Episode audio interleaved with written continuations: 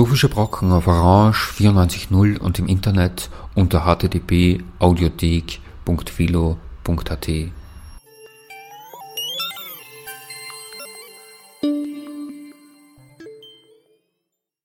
Schönen Nachmittag.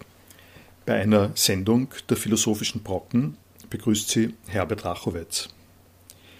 Wir bringen heute einen Vortrag, gehalten im Sommer dieses Jahres, auf einem Münchner Symposion. Dieses Symposion hat eine Spezialität.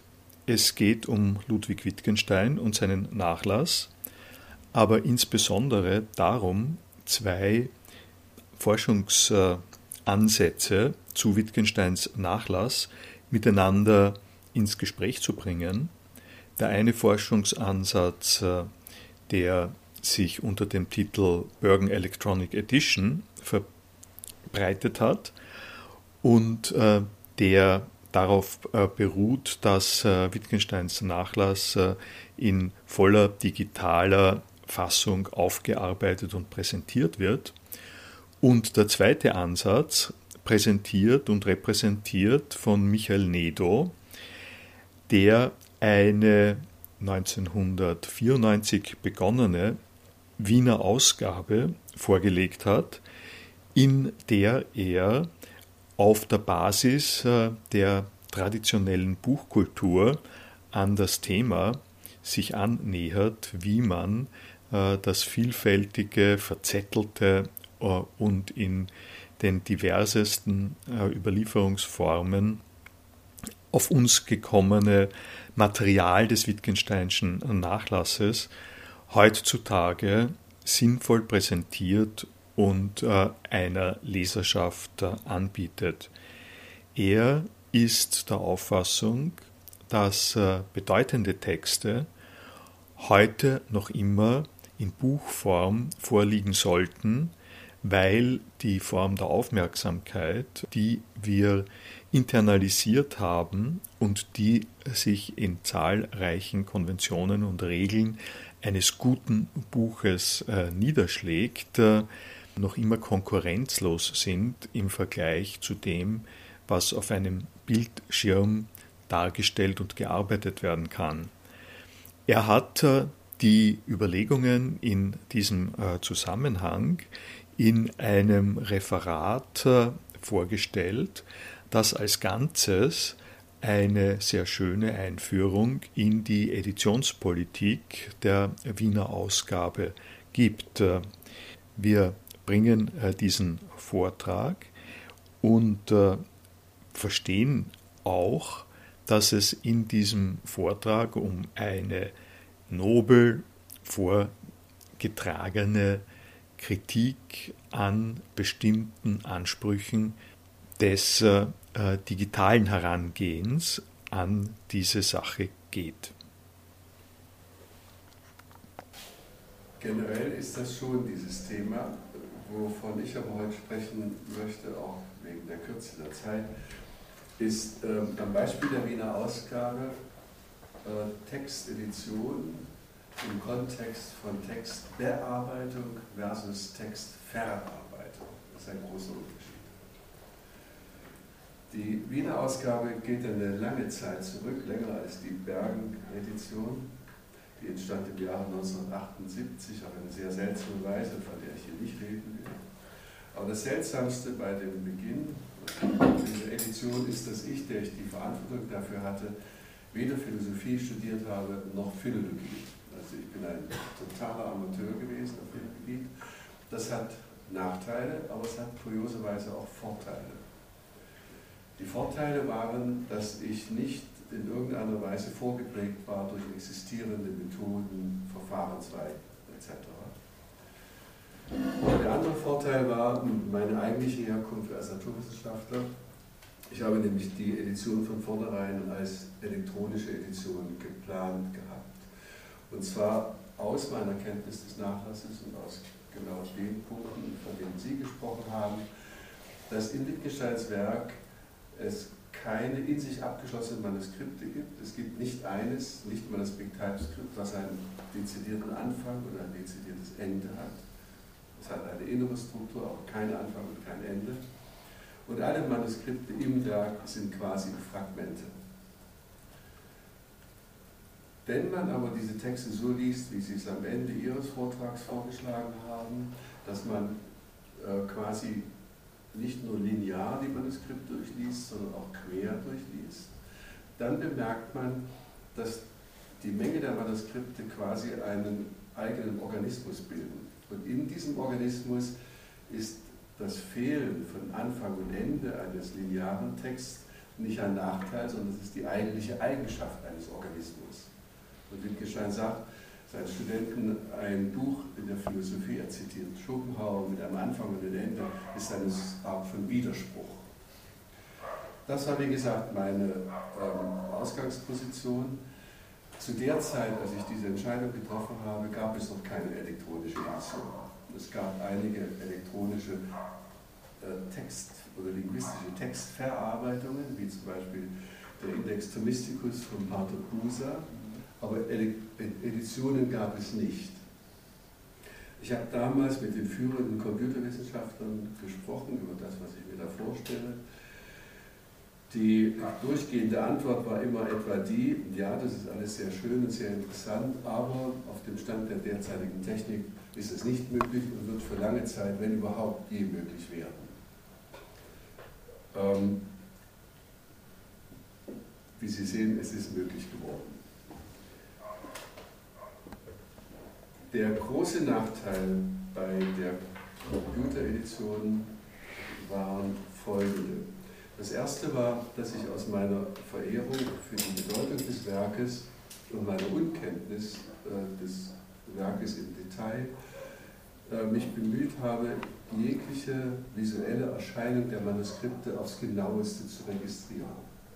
Die Folge ist, dass es ein nach oben offenes Kodierungssystem, denn man kann nicht die Menge der visuellen Erscheinungsformen der Manuskripte vorhersagen.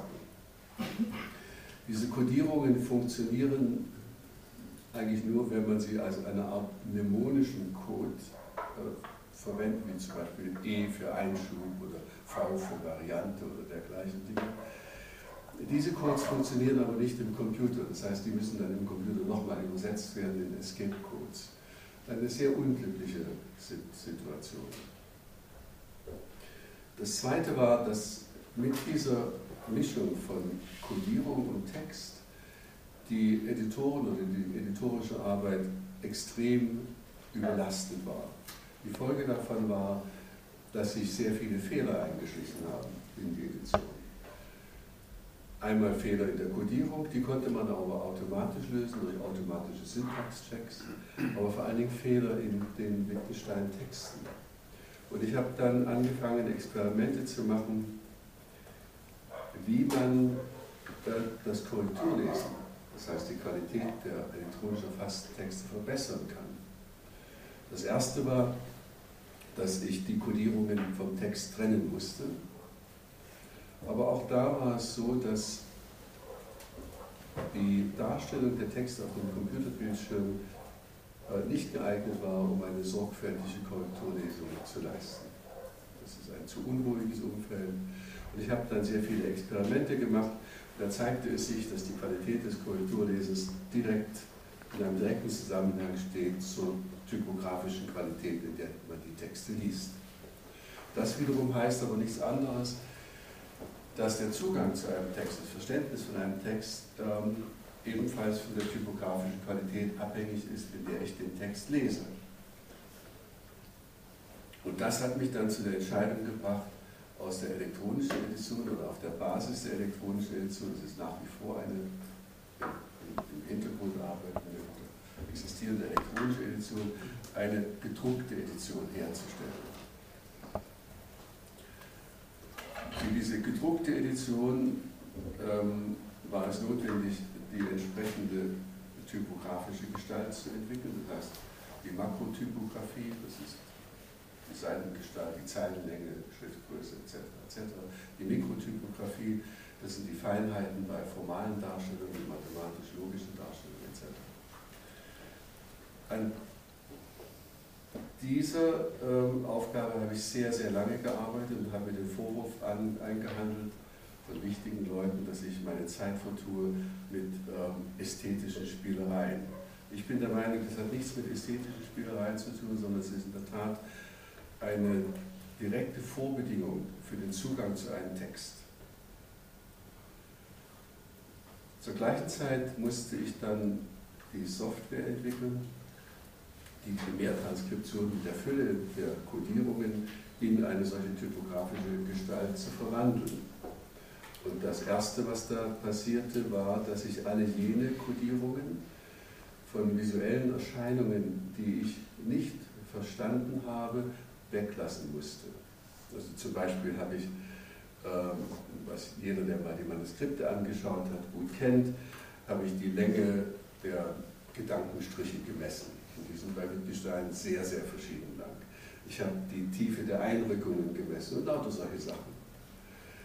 Wenn man dann aber äh, diese Texte übersetzt in eine typografische Gestalt, bemerkt man, dass man ja nicht die visuelle Gestalt der Manuskripte übersetzt, sondern man übersetzt das, was man verstanden hat beim Betrachten der visuellen Gestalt. Bindestrichen oder Gedankenstrichen zeigt sich sehr schnell, dass es tatsächlich nur vier gibt und nur vier geben kann. Also all diese Messerei war Unfug. Es gibt den Binde- oder Trennungsstrich, der kurze, der singulär erscheint. Es gibt den Gedankenstrich, den End-Dash, wie man den Englischen nennt, der paarweise als Parenthese auftritt. Es gibt den N-Dash, der quasi das Ende eines Gedanken darstellt. Und dann gibt es bei Wittgenstein noch die Besonderheit des ganz langen Gedankenstrichs, der steht für etwas, was man normalerweise auch mit fünf, sechs Punkten macht oder fünf, sechs Strichen macht. Mehr gibt es nicht. Und das Gleiche gilt für viele andere Dinge, die ich auf diese Weise registriert habe. Und da fiel auf, dass die Reduzierung der notwendigen Codes ident ist mit dem Verständnis eines Textes. Je weniger Codierung ich benötige, desto klarer habe ich einen Text verstanden. Also genau das Gegenteil von XML und TIE. Das Weitere, äh, was ein Kriterium für mich gewesen ist, für diese Edition, ist, im Unterschied zu dem, was Herr Karcher gesagt hat, ist, dass die Edition unkommentiert erscheint. Also sie enthält keine inhaltlichen Kommentare. Der gesamte Fußnotenapparat der Edition äh, besteht zum einen, repräsentiert zum einen die gestrichenen Varianten in Wittgensteins und zum anderen bezieht sie sich auf die Textgenese. Also das, äh, was der Alois gemeint hat vom, vom, vom, vom ersten Manuskriptband 29, wo auf der einen Seite was anderes steht als auf der, auf der, der Rückseite, was anderes steht als auf der Verse-Seite. Das muss man natürlich in dem editorischen Prozess übersetzen, muss es aber in Fußnoten entsprechend vermerken. Das ist alles, was an Fußnotenapparaten in der Edition existiert. Ich habe damit den Einführungsband gemeint. Wie? Den Einführungsband. Das habe ich im Einführungsband ausführlich beschrieben. Und eine Konsequenz daraus ist, oder ein, ein, Merkmal, ein Merkmal untypisch für Fußnotenapparate, für Fußnoten ist, dass es in der Wiener Ausgabe keine Fußnotenzahlen gibt. Die Fußnotenzahlen in einem üblichen Text zwingen den Leser aus dem Text in die Fußnote zu gehen, weil da etwas steht, was er dazu unbedingt wissen müsste. Für die Wiener Ausgabe sehe ich das anders. Die Fußnoten sind über den Zeilenzähler mit dem Haupttext verbunden. Und zwar derart, dass wenn der Leser im Lesen des Haupttextes auf eine Stelle kommt, wo er sagt, wenn ich hier noch eine extra Information hätte, könnte ich das möglicherweise besser verstehen. Dann kann er schauen, von der Zeilenzahl in die Fußnote hinunter, steht da etwas. Und tatsächlich ist es so, dass sehr häufig Streichungen ähm, mir beim Lesen helfen, zu verstehen, was er gemeint und was er nicht gemeint hat. Denn das Gestrichene ist mit Sicherheit das, was er nicht gemeint hat. Und so weiter. Die ähm, äußere Gestalt der Edition, auf die hier manche hingewiesen haben, dieses große Format, das war ebenfalls nicht eine ästhetische Spielerei, sondern ich habe mich um mehrere Sachen bemüht. Zum einen wollte ich eine Seite immer nur mit einer vollständigen Bemerkung brechen. Da die Bemerkungen manchmal sehr lang sind, von oben nach unten wachsen, der Fußnotenapparat von unten nach oben wächst, funktioniert das nur einigermaßen bei einer relativ hohen Seite. Das geht nicht anders. Bei der Zeilenlänge habe ich ähm, mich orientiert an der Schrifttype, an der Schriftgröße und der Lesbarkeit. Da gibt es auch ganz klare Grenzen. Wenn man diese überschreitet, nimmt die Lesbarkeit ganz rapide ab. Das nächste war, dass ich mich bemüht habe, äh, formale Notierungen nicht an unsinnigen Stellen zu brechen. Und nur das, das ist nur möglich in einem nicht ähm, äh, justierten Zeilensatz, also in einem Flattersatz. Das andere Wesentliche der Edition, auf das Sie vorhin hingewiesen haben, ist, dass sie wohl strukturiert ist. Wobei die Struktur nicht unbedingt äh, eine ähm, inhaltliche sein muss, sie muss nur konsequent, äh, konsistent sein. Und die Strukturierung, die Strukturierung, die ich für die Wiener Ausgabe gewählt habe, ist eine, die geht, äh, basiert auf der Bandnummer, der Seitennummer im Band, der Bemerkungsnummer, die für jede Seite immer beginnend mit 1 wieder gezählt wird, und der gezählten Nummer der Absätze innerhalb einer Bemerkung. Die sind nicht speziell nummeriert in der Edition. Das ist eine hinreichend, eine sehr klare und scharfe äh, Strukturierung der Texte Wittgensteins. Und über diese Strukturierung kann ich dann genau die Verknüpfungen leisten, von denen Sie gesprochen haben, dass ich nämlich in der Tat, wenn ich eine Textstelle gefunden habe, die von gewissem Interesse für mich ist, kann ich durch das Werk, sowohl innerhalb eines Manuskriptes als auch über alle Manuskripte des gesamten Werkes, diese Stellen finden und lesen. Und dann werde ich sehen, dass auch wenn die Textstelle ganz ähnlich scheint, sie eine andere Bedeutung hat, wie ihr äh, äh, was ist es, grünliches Rot grünliche Rot Wittgenstein. Was übrigens keine Bemerkung ist zu den Farben, das ist ein Beispiel für die unglückliche Edition Wittgenstein hat nie Bemerkungen zu Farben gemacht. Das sind Bemerkungen zu den Grundlagen der Mathematik und an den Farbphänomenen studiert er die Grenzen der Unterscheidbarkeit. Das ist eine ganz andere Angelegenheit.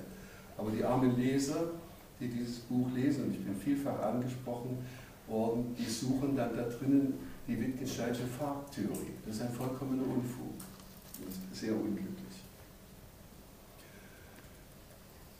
Ich habe dann auf der Basis der gedruckten Editionen auch Apparate hergestellt. Diese Apparate in gedruckter Form zunächst ähm, haben zweierlei Funktionen. Sie nützen den Benutzer, sich dem Werke zu nähern und die inneren Strukturen des Werkes zu verstehen, aber sie nützen auch den Editor, die Qualität seiner editorischen Arbeit zu verbessern. Ich hatte einmal eine Anfrage von einem Mann, den Sie wahrscheinlich alle im Namen nach kennen, von Herrn Hintecker, der plötzlich die Idee hatte von Wittgensteins äh, Rechtschreibschwäche, Aspizberger-Syndrom, und er wollte von mir Beispiele dafür haben. Und ich konnte ihm dann zeigen, was er mir sehr übel genommen hat, an der Konkordanz für die ersten zehn Manuskriptbände, dass Schreibverschiedenheiten äh, äh, zum einen äh, die Folge sind von den Änderungen der Schreibkonventionen in Wien, also der Übergang von C zu K und solche Dinge. Die sind aber ganz konsistent. Und die anderen Fehler, die ich finden konnte, waren Fehler, die ich gemacht habe bei der Transkription. Ich habe keine Rechtschreibfehler im eigentlichen Sinne finden können. Das ist ein hervorragendes Werkzeug, um die Qualität der Edition zu verbessern neben der Wortkonkordanz oder der sogenannten Nominalkonkordanz habe ich dann noch eine Inhaltskonkordanz gemacht, die in gedruckter Form nur in Form von Zahlentabellen gemacht werden kann. Also ich nehme dann einen Band als Referenzband in der Struktur Bandnummer, Seitennummer, Bemerkungsnummer, Absatznummer und kann dann von dort ausgehend die Stellen finden, wo diese Bemerkung entweder wortident oder inhaltsident vorher oder nachher vorkommt. Dieses Vergleichen der verschiedenen Vorkommnisse ist ebenfalls ein ganz wichtiges Instrument für den Editor, gerade wenn es um Typoskripte geht. Ich hatte das vorhin angedeutet, die Typoskripte Wittgensteins, die für ihn Materialsammlung waren und nicht das fertigere Werk, sind voll von Fehlern, und zwar solchen Fehlern, die der Leser nicht erkennen kann. Wenn ich jetzt aber diese Textstellen im Kontext der zugrunde liegenden Manuskripte und der späteren Überarbeitung in Manuskripten betrachte, sehe ich ganz genau, was es heißen muss. Da muss ich auch nicht spekulieren, das ist ganz präzise. Und äh, hier, ich erwähne noch ganz kurz äh, drei andere Typen von Konkordanz, an denen ich noch arbeite und gearbeitet habe. Das eine ist eine biografische Konkordanz. Das heißt, ein in Bezug stellen biografische Informationen mit dem Werk, die bei Wittgenstein von ganz großer Bedeutung ist, weil auch die Textinhalte sich sehr häufig sehr stark auf biografische äh, Sachen oder Sachverhalte beziehen. Und wenn ich die nicht kenne, kann ich die auch nicht entsprechend interpretieren. Und die biografischen Bezüge sind dann eben Bezüge einmal zur Korrespondenz, äh, zu, zu, zu, Briefen, äh, äh, zu, zu, Bildern, äh, zu seinen Ortswechseln. Wir besitzen äh, zum Glück äh, von Wittgenstein sämtliche Taschenkalender, diese Cambridge Pocket Diaries, von seiner Rückkehr nach Cambridge von 29 bis zur Aufgabe seiner Lehrtätigkeit 47. Das sind sehr, sehr wichtige äh, Quellen, weil er in diesen Pocket Diaries jede Begegnung notiert hat, wen er wo getroffen hat, was er gelesen hat, wo er gewesen ist, wie er gereist ist. Das ist alles in diesen äh, Textstellen enthalten.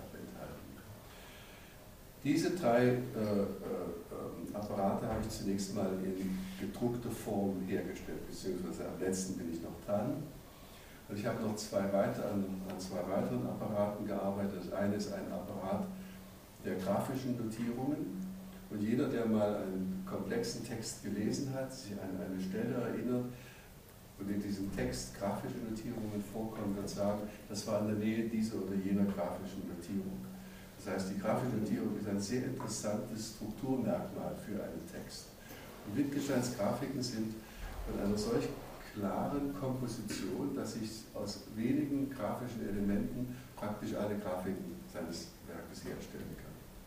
Und eine ähnliche Konkordanz, an einer ähnlichen Konkordanz arbeite ich auch für die formalen mathematisch-logischen Notierungen, die ebenfalls von großer Wichtigkeit ist, weil diese Notierungen eine ähnliche Bedeutung sind wie der Inhalt von Bemerkungen.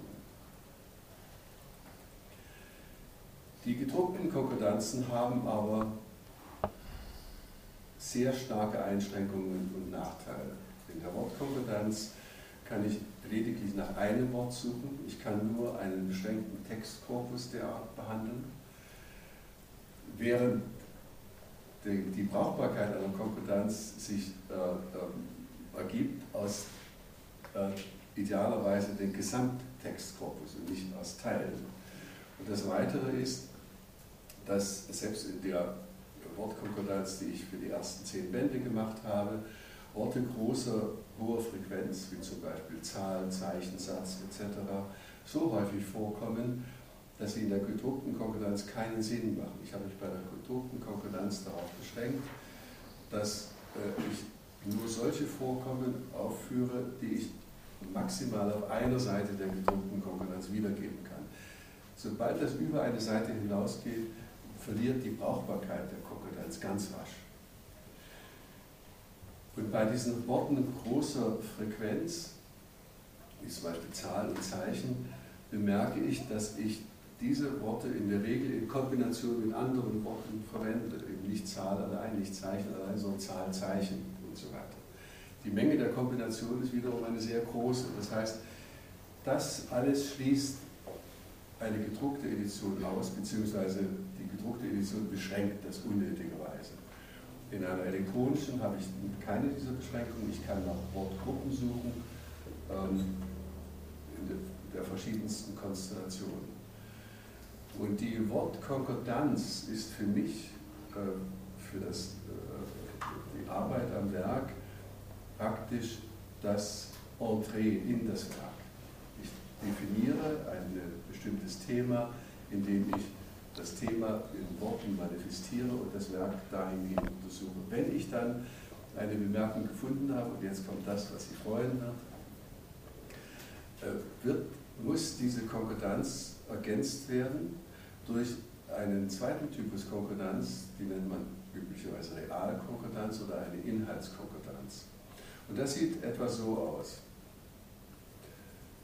Erstens vorausgeschickt, die Texte auf dem Bildschirm in der Konkordanz, in der elektronischen Konkordanz, sind nicht die Abbildungen, die visuelle Abbildung der äh, Texte der gedruckten Bücher, sondern die, die, die Wiedergabe wird optimiert für die Lesbarkeit am Bildschirm.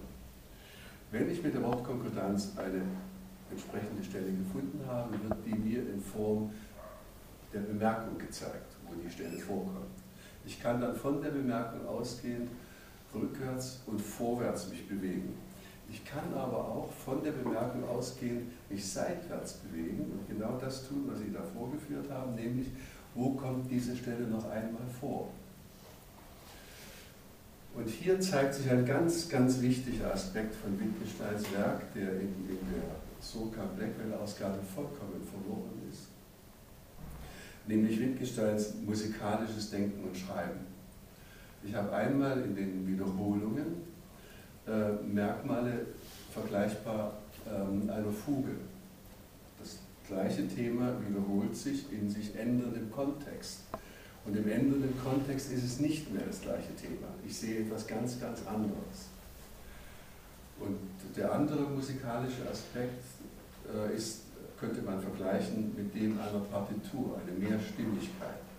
Und die Mehrstimmigkeit in Wittgensteins Manuskripten, und zwar nicht nur in Wittgensteins Manuskripten, auch bei Hölderlin, Kohlerisch oder wie man sie da an bedeutenden Dichtern hinzuziehen mögen, äh, besteht darin, dass er Textvarianten schreibt. Der eine Typ Variante ist der, den er ausstreicht, der erscheint in der Wiener Ausgabe mit Fußnoten. Der andere Typ sind die unentschiedenen Varianten. Das heißt, sehr häufig gibt es bei Wittgenstein Sätze, die in eine Reihe, in eine Gruppe von Sätzen in einer Art Mehrstimmigkeit aufbrechen. Die gestrichenen Varianten sind, wie ich vorhin schon erwähnt habe, ähm, sehr, sehr hilfreich, um zu wissen, was er nicht gesagt hat. Es gibt eine Stelle, wo er von der, von der ähm, unendlichen Vielfalt der, der Mittel unserer Sprache spricht, die sich zeigen.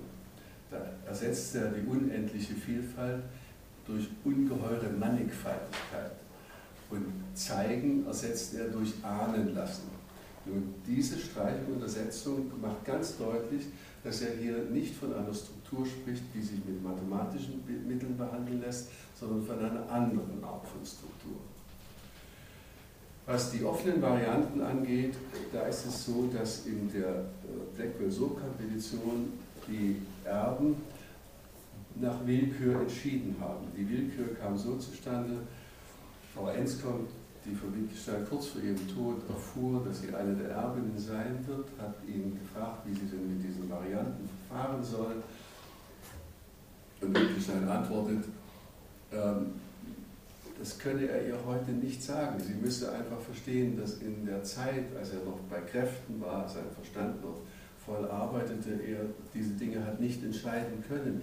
Wie glaubt sie, dass er heute in der Krankheit diese Entscheidung treffen sollte, könnte, die er damals hat nicht treffen können. Und die Frau Enskamp hat weiter insistiert, sie hat mir das sehr hübsch erzählt, und am Ende hat Wittgenstein ganz verzweifelt gesagt, toss a coin, werf eine Münze. Und genau das haben sie gemacht. Aber damit geht natürlich dem Text etwas ganz, ganz Wichtiges verloren. Und hier kommt ein, eine andere wichtige, äh, ein anderer wichtiger Aspekt in die editorische Arbeit hinein. Die editorische Arbeit oder ein edierter Text ist eben nicht wie ein Text letzter Hand, wo der Autor, wie Sie das ja von Ulysses gut kennen, den Text in eine lineare Form des Buchdrucks hineinzwingt. Ich habe hier diese ganzen unentschiedenen, offenen Formen. Für die gibt es üblicherweise im Buchdruck keine Darstellungstechniken. Der Herr Sattler hat für die die Hölderlin-Ausgabe eine Technik entwickelt, die nur leider den Nachteil hat, dass sie praktisch nicht lesbar ist. Übrigens ein Phänomen der philologischen Editionen, äh, die sich mit der Wiener Ausgabe etwa so vergleichen wie Kreten mit Fisch, das wäre die Wiener Ausgabe, da gibt es auch ein paar diakritische Zeichen und Fußnoten. Und die philologischen Ausgaben, die würde ich nennen, äh, nee, umgekehrt. Fisch mit Kreten ist die Wiener Ausgabe und die philologischen Ausgaben würde ich nennen Kreten mit Fisch. Die kann man nicht essen, die kann man nicht genießen. Ähm, zur Darstellung dieser unentschiedenen Varianten sind ganz andere Werkzeuge vonnöten. Und zwar Werkzeuge, die für die Art, wie wir wie in unserem Denken, Gedanken entstehen, sehr, sehr wichtig sind. Wir denken nicht linear.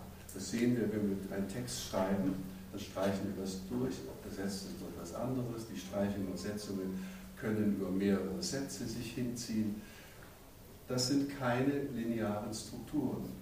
Und wie wenig linear ein gesprochener Text ist, kann man sehr schön sehen, wenn man eine Diskussion, man zum Beispiel das, was ich jetzt hier rede, aufzeichnen würde und jemand würde das alles abtippen, dann wären Unmengen an unvollständigen Sätzen da, die noch verbessert, ergänzt werden müssen.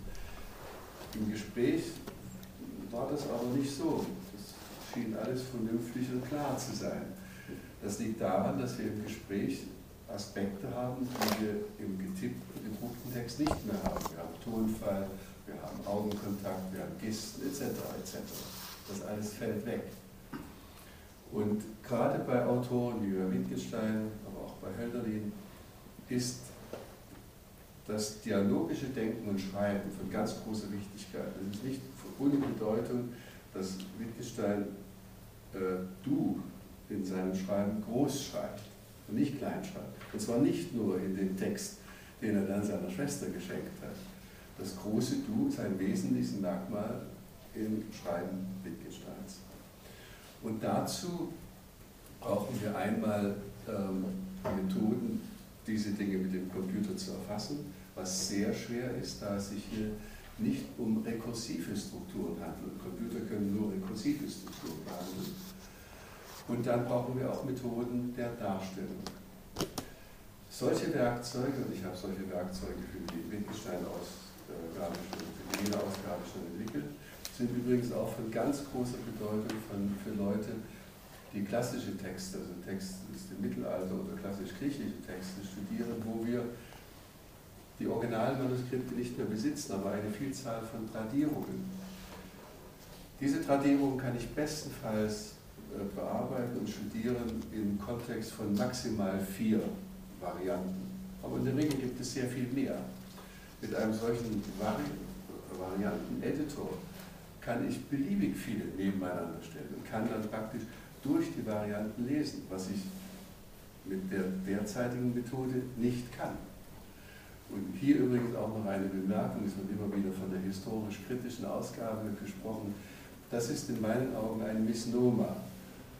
Der, der Begriff historisch-kritische Ausgabe, der leitet sich her aus der Editionsmethode, die die klassische Philologie entwickelt hat, eben für den Fall der nicht vorhandenen Originale, mit dem Anliegen aus der Vielzahl der, der Verschiedenheit der Tradierungen, das nun nicht mehr vorhandene Original zu rekonstruieren.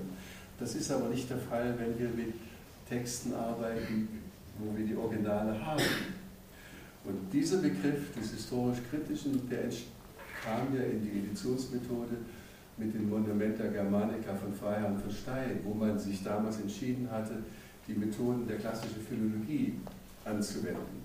Aber auch damals hätte es ja nicht gestimmt und hat ja angefangen mit den Werken Kants und den Werken Bachs. Da haben wir die Manuskripte. Und ähnliche Probleme habe ich auch mit dem Begriff des Genetischen. Textgenesis, das kann ich ja noch verstehen, aber genetisch hat heute einen ziemlich fatalen Beigeschmack, ähnlich wie in der Biologie. Da glaubt man nämlich, indem ich irgendwelche Teile mit einem Namen belege, dass ich es jetzt weiß. So, ist es aber nicht. Das hat eher was damit zu tun, was Goethe den, den, den Mephisto, seinen Schüler Wagner, lehren lässt. Und dann halten sie die Teile in der Hand, fehlt leider nur das Geistgeband. entscheide sie, Natur benetzt sich in die, spottet ihrer selbst und weiß nicht wie. Also, um das nochmal jetzt äh, kurz zusammenzufassen, ich wollte mich auch bemühen, dass ich vor sechs aufhöre. Meine Sicht ist, dass Texte von Bedeutung, also Texte, die nicht allein der Information dienen, wie wir es in den Naturwissenschaften haben oder auch in vielen geistwissenschaftlichen Texten, dass die noch heute noch und wohl noch für eine lange Zeit auf dem Computerbildschirm nicht in der gleichen Weise gelesen und verstanden werden können wie in einem ordentlichen, textgemäß hergestellten Buch. Das ist ein Faktum. Auf der anderen Seite kann ein so hergestellter Text, der den bestmöglichen Zugang zum Inhalt liefert, ganz gewaltig verbessert, bereichert werden durch geeignete elektronische Apparate. Und bei diesen Apparaten muss man sich eben sehr, sehr genau fragen, was könnte denn den Leser interessieren? Wir müssen den Unterschied machen zwischen dem, was man machen kann und dem, was Sinn macht, das wir, dem, was wir gebrauchen können. Und diesen Unterschied vermisse ich sehr häufig. Sehr häufig sehe ich Strukturen, die man machen kann. Die erste Computeredition, die gemacht wurde, die hatte ein Herr McKinnon gemacht in Kanada, der Werke Kierkegaards. Das kennen Sie wahrscheinlich. Und, äh, der erste auffällige Aspekt dieser elektronischen Edition ist, dass aus etwa 40 Zentimetern äh, Bücherbrett wurden dann ungefähr 4 Meter. So. Da denkt man schon, da kann ja was nicht ganz stimmen. Und dann hat er mir voller Begeisterung erzählt, dass er jetzt nachweisen könne, die Homosexualität Kierkegaards ja, das könnte man heute machen, mit Hilfe sogenannter Clusteranalysen. Er hätte nämlich alle Hauptworte in, Kierkegaards Text untersucht auf ihr Geschlecht. Dann habe ich ihn gefragt, ob er Dänisch könnte. Nein, kann er nicht. Das war fatal. Das ist ein Beispiel dafür, ja, das kann man machen, aber braucht man es? Soll man es machen? Also meine Sicht ist nach wie vor die, dass eine gedruckte Edition ergänzt durch die entsprechenden Apparate das heute Bestmögliche ist, was man leisten kann. Und was jetzt äh, äh, diese Kanonisierung angeht, wenn ich mich bei meiner Arbeit getreu an die Texte halte, das heißt sie korrekt, philologisch vollständig wiedergebe, und zwar ohne den Ballast äh, der äh, diakritischen Zeichen, ich habe das bei der Wiener Ausgabe gezeigt, dass das geht. Ich verwende in der Wiener Ausgabe vier diakritische Zeichen. Und meine typografischen Experimente haben mir gezeigt, sobald man die Menge der diakritischen Zeichen über vier erhöht, lässt die Lesbarkeit ganz rapide nach. Und man kann das damit machen. Ähm, das heißt nicht, dass, was ich jetzt gesagt habe, bedeutet, dass man nicht so etwas machen sollte, wie das der Alois macht. Und das ist ja das, was in den elektronischen Editionen heute üblicherweise gemacht wird. Und möglicherweise kann man da Dinge auch sichtbar machen und erkennen, die ich in meinen vergleichsweise, ähm, im Englischen würde man sagen, pedestrian ähm, äh, äh, Apparaten nicht machen kann. Alois kann eine ganze Menge Dinge machen, die man mit meinen Apparaten mit Sicherheit nicht machen kann. Aber ich glaube eben, und ich, ähm, das wäre jetzt eine Frage für die möglichen Benutzer der Edition, ob ich in meinem Konzept äh, der Apparate etwas übersehen hätte. Zum Schluss wollte ich Ihnen noch etwas Technisches sagen. Diese zwei Typen Apparate, nominal und real, basieren auf zwei grundsätzlich verschiedenen im Hintergrund arbeitenden Maschinen. Die Nominalkonkordanz basiert auf einem lemmatisierten Wörterbuch. Das ist der Apparat, der im Hintergrund das Ganze zum Funktionieren bringt. Die Realkonkordanz basiert auf einem Netzwerk, das ich mir vorstelle, äh, in Form einer vielschichtigen Matrix. In dieser Matrix sind die Objekte, die Manuskripte aufgelistet in der Form der Edition, Bandnummer, Seitennummer, Bemerkungsnummer, Absatznummer und Randzeichen. Die Randzeichen, von denen habe ich noch gar nicht geredet, nämlich als Randzeichen, die sind von größter Bedeutung für das Verständnis des Werkes und auch für seine eigenen Umordnungsprozesse. Und diese so in der Menge aufgeführten Manuskripte, die kann ich vernetzen durch drei Typen von Vernetzungen. Ich kann zum einen mal Vernetzungen leisten, die man nennen könnte hardwired, fest verdrahtet. Das sind die Verbindungen, die ich genau kenne. Dann gibt es solche Vernetzungen, Verbindungen, die ich recherchiert habe, wo ich aber noch nicht die vollständige Information habe. Da muss noch weiter gearbeitet werden, bis sie dann fest verdrahtet werden. Und dann gibt es die ganz offenen Vernetzungen. Das Schöne an einer solchen Struktur ist, dass man in ihr nicht nur die inneren Vernetzungen in einem Werk äh, darstellen kann, sondern auch die Vernetzungen nach außen. Zum Beispiel zu existierenden Publikationen wie der Sokan und der Bergen, äh, der, der, der, der Blackwell-Ausgabe, die Vernetzung zur Sekundärliteratur, die Vernetzung zu äh, Kommentaren etc. etc. Also mit, mittels eines solchen Apparates kann man für meine Begriffe ein Werk vollständig ordnen, orten, einordnen und zwar so, wie es eben hier auch schon gewünscht wurde von Ihnen. Und mit der Darstellung der Texte als Texte am Computerbildschirm, so wie Sie es gezeigt haben, dass man sie nebeneinander sehen kann, da quer hindurchlesen kann, haben Sie ein Werkzeug, das ähm, das eigentlich notwendige Werkzeug ist, um Wittgensteins Werk zu verstehen und zu lesen. Sie kennen die Bemerkung, er sagt, in philosophy matters are not simple enough to to, to, to say, let's get, get a rough idea. Um, we have to study the connections between the roads. So I suggest a petition of, of a means to discover the connections between the roads. Und das genau dieser Apparat. Das Erforschen Erkennen der Verknüpfung. Das war's.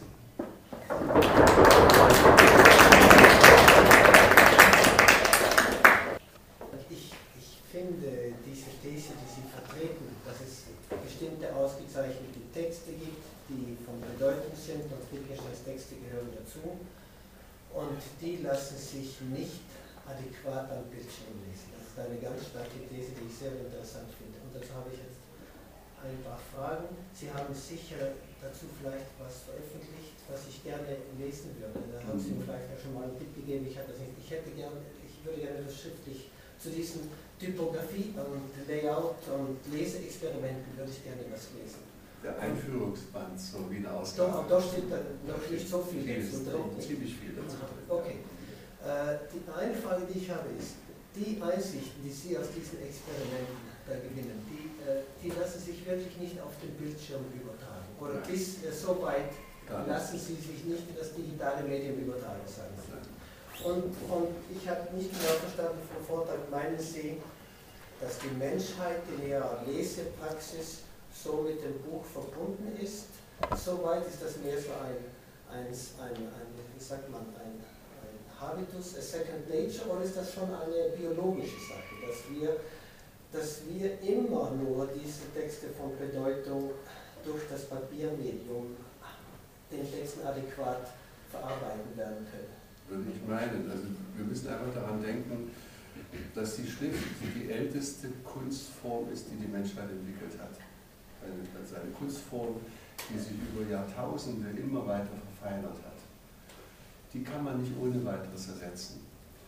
Wenn wir eines Tages Bildschirme hätten mit der Auflösung des gedruckten Buchstaben, der gedruckte Buchstabe hat heute im Mittel eine Auflösung von weit über 2000 dpi, Points per inch.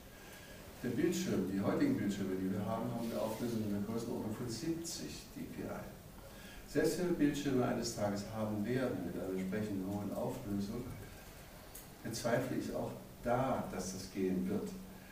Es sind Bildschirme in der, äh, in der Entwicklung, die existieren bereits schon, die Bildschirme von diesem, äh, wie heißt das, dieses kleine Lesegerät von, von Amazon. Kindle.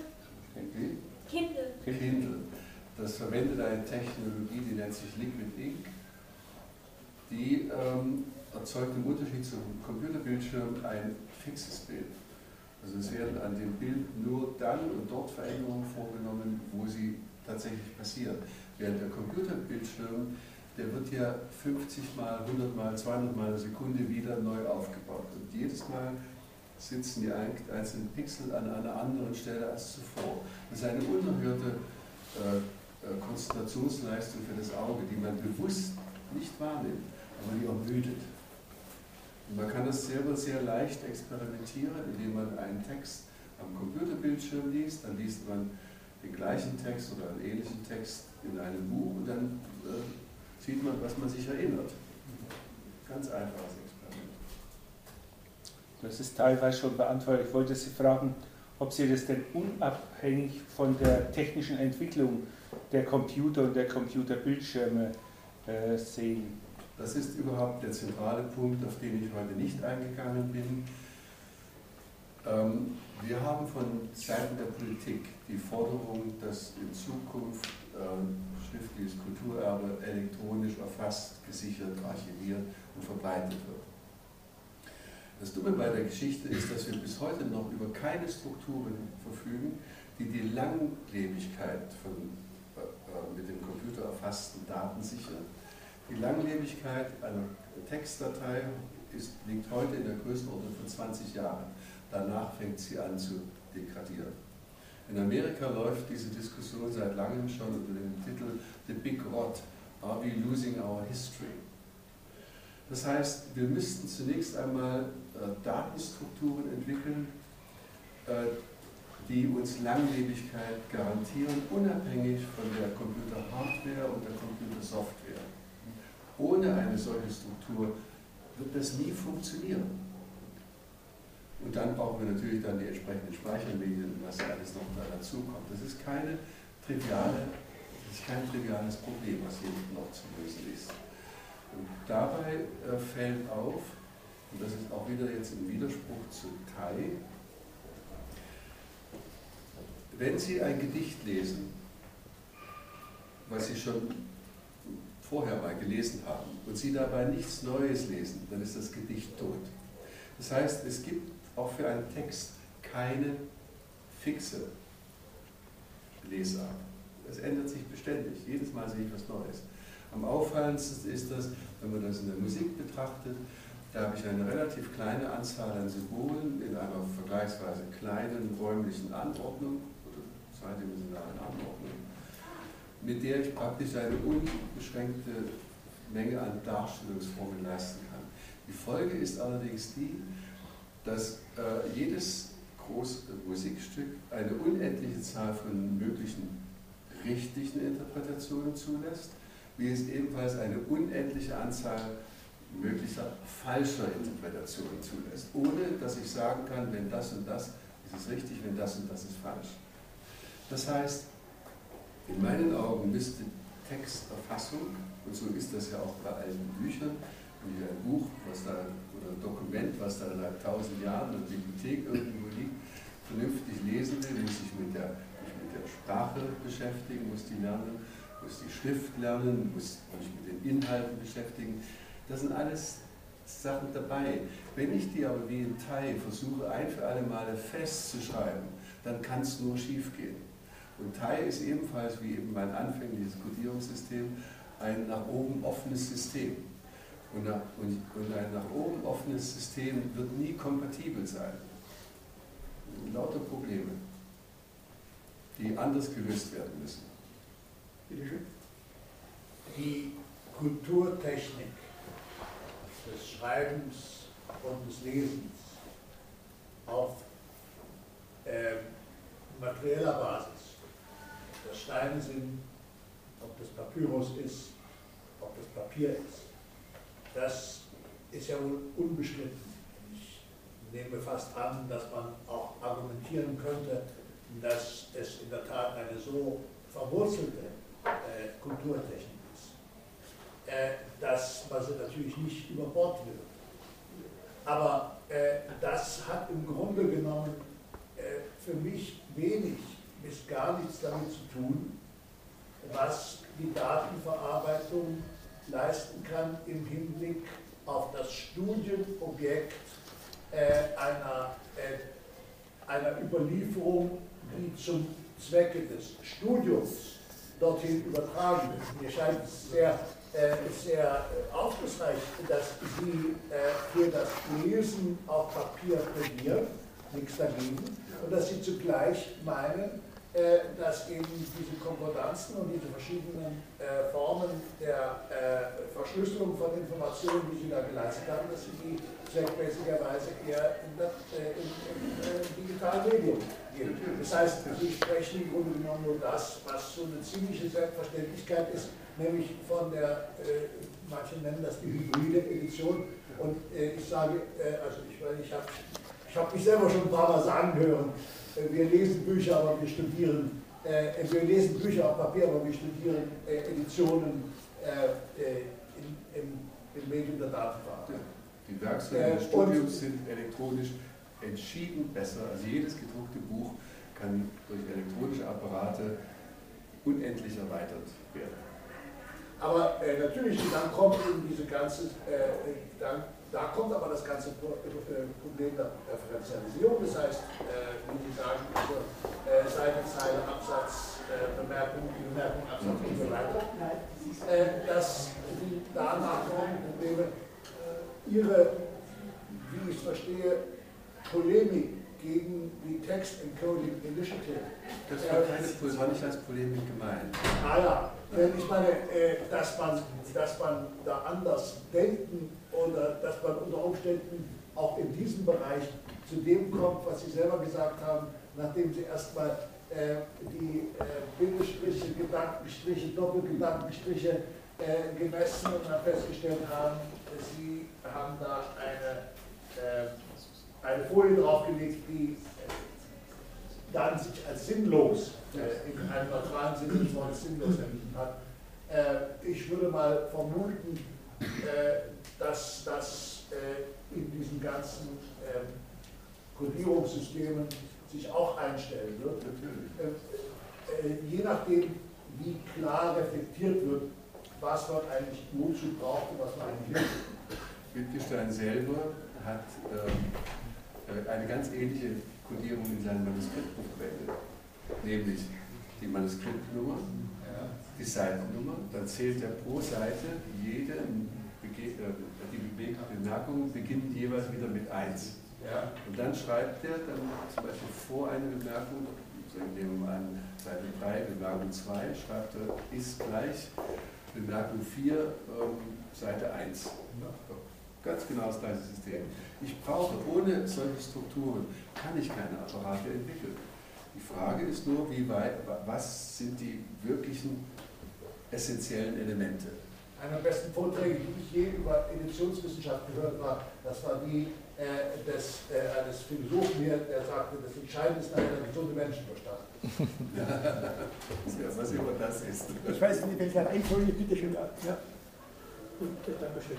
Äh, ihre, ihre Ausführungen können natürlich eine sehr intensive und lange äh, medizinische, philosophische, kulturwissenschaftliche Diskussion über das Verhältnis des Bücherlesens zum digitalen Medium auslösen. Und ich möchte jetzt darauf gar nicht weiter einsteigen. Äh, Sie haben mich, mich nur inspiriert zu, einer anderen, zu einem anderen Gedanken.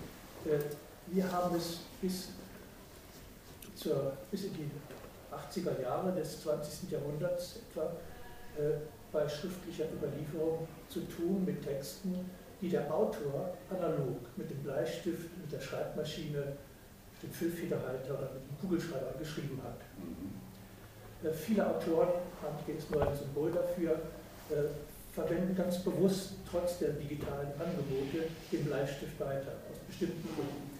Es gibt aber eine Vielzahl von äh, modernen äh, Gegenwartsautoren, die ihre Texte nicht mehr analog verfassen, sondern bereits auf dem Computer schreiben. Da glaube ich, dass man das sogar erkennen kann. Das, ich wollte jetzt fragen, es ist mir nämlich durch Ihre Bemerkungen in, äh, in den Sinn gekommen, äh, wenn Texte genuin digital entstehen, ist die Frage der, der Präsentation dieser Texte im Buchdruck anders zu stellen, gewissermaßen, oder muss man sie anders stellen, als wenn Texte sozusagen in Hinsicht, also analog schon verfasst worden sind. Also in einem Medium wie der Buchdruck, ist das, Schreibmedium eines, welches den Schriftzug festschreibt, welches die, die, die, die zeitliche Reihenfolge nicht variieren kann, sondern auf eine bemerkbare oder nicht bemerkbare Weise äh, äh, die Zeit sozusagen mitkodiert des Schreibens. Nicht nur den, den Schriftfortgang, sondern auch den zeitlichen Fortgang. Auch wenn es bei vielen Manuskripten heute schwerfällt, das zu rekonstruieren. Aber es ist im Manuskript drin. Beim Computer schreiben ist sozusagen das Sprachspiel, was hier mit Wittgenstein oft erwähnt wurde, die, die Selektion, die Kombination, die augenblickliche Umstellung und so weiter, eine, eine Schreibtechnik, die sozusagen sich zeitlich eigentlich nicht mehr so genau äh, strukturieren lässt. Aber das hat mich jetzt nur dazu bewogen, es ist ein Problemkreis, der meiner Meinung nach auch es verdient, reflektiert zu werden. Es gibt zwei wichtige Antworten zu dem, was Sie jetzt gesagt haben. Das eine ist, äh, wenn ich Texte mir heute anschaue, die heute entstanden sind, da kann ich, glaube ich, bei meinen eigenen jedenfalls immer sehen, ob ich es mit Papier und Bleistift geschrieben habe oder am Computer. Die Computertexte haben immer dieses Element von Cut and Paste. Es gibt im Computertext keine äh, Textgenese. Äh, ich sehe meine Streichungen nicht mehr, meine Änderungen nicht mehr. Das ist ein zeitlich ähm, unabhängiger, also ein zeitloser Text. Bei Wittgenstein, mit dieser Vielzahl der internen Verknüpfungen, müssen wir uns vor Augen halten, dass Wittgenstein über ein phänomenales Gedächtnis verfügt hat. Wenn er eine Bemerkung wieder geschrieben hat, wusste er genau, dass er sie schon mal, wo er sie schon mal geschrieben hat. Ich gebe Ihnen ein Beispiel für dieses phänomenale Gedächtnis. Ich kannte eine Frau, die für ihn in Cambridge getippt hat. Die Tochter von Hans Deutsch, der das Schubert-Verzeichnis gemacht hat. Und sie erzählte mir, dass Wittgenstein kam äh, und über drei bis vier Stunden am Stück diktiert hat, ohne irgendeine Vorlage. Nun, wir kennen aber die Vorlagen, aus denen er diktiert hat. Man kann genau sehen, wie ident, wo die Änderungen sind. Das ist eine unerhörte Gedächtnisleistung. Und der Peter Gietsch, der jetzt kürzlich gestorben ist, erzählte mir, dass kurz vor Wittgensteins Tod äh, hat er ihm erzählt, dass er eine Übersetzung Freges ins Englische gemacht. Wittgenstein war ganz begeistert. Und zur völligen Verblüffung und Wiedergietsch hat Wittgenstein ihm nicht nur die Texte genannt, die er konsultieren sollte für seine Übersetzungsarbeit, sondern er hat auch die Standortnummer dieser Texte in der Universitätsbibliothek dazu genannt. Wer von uns könnte das?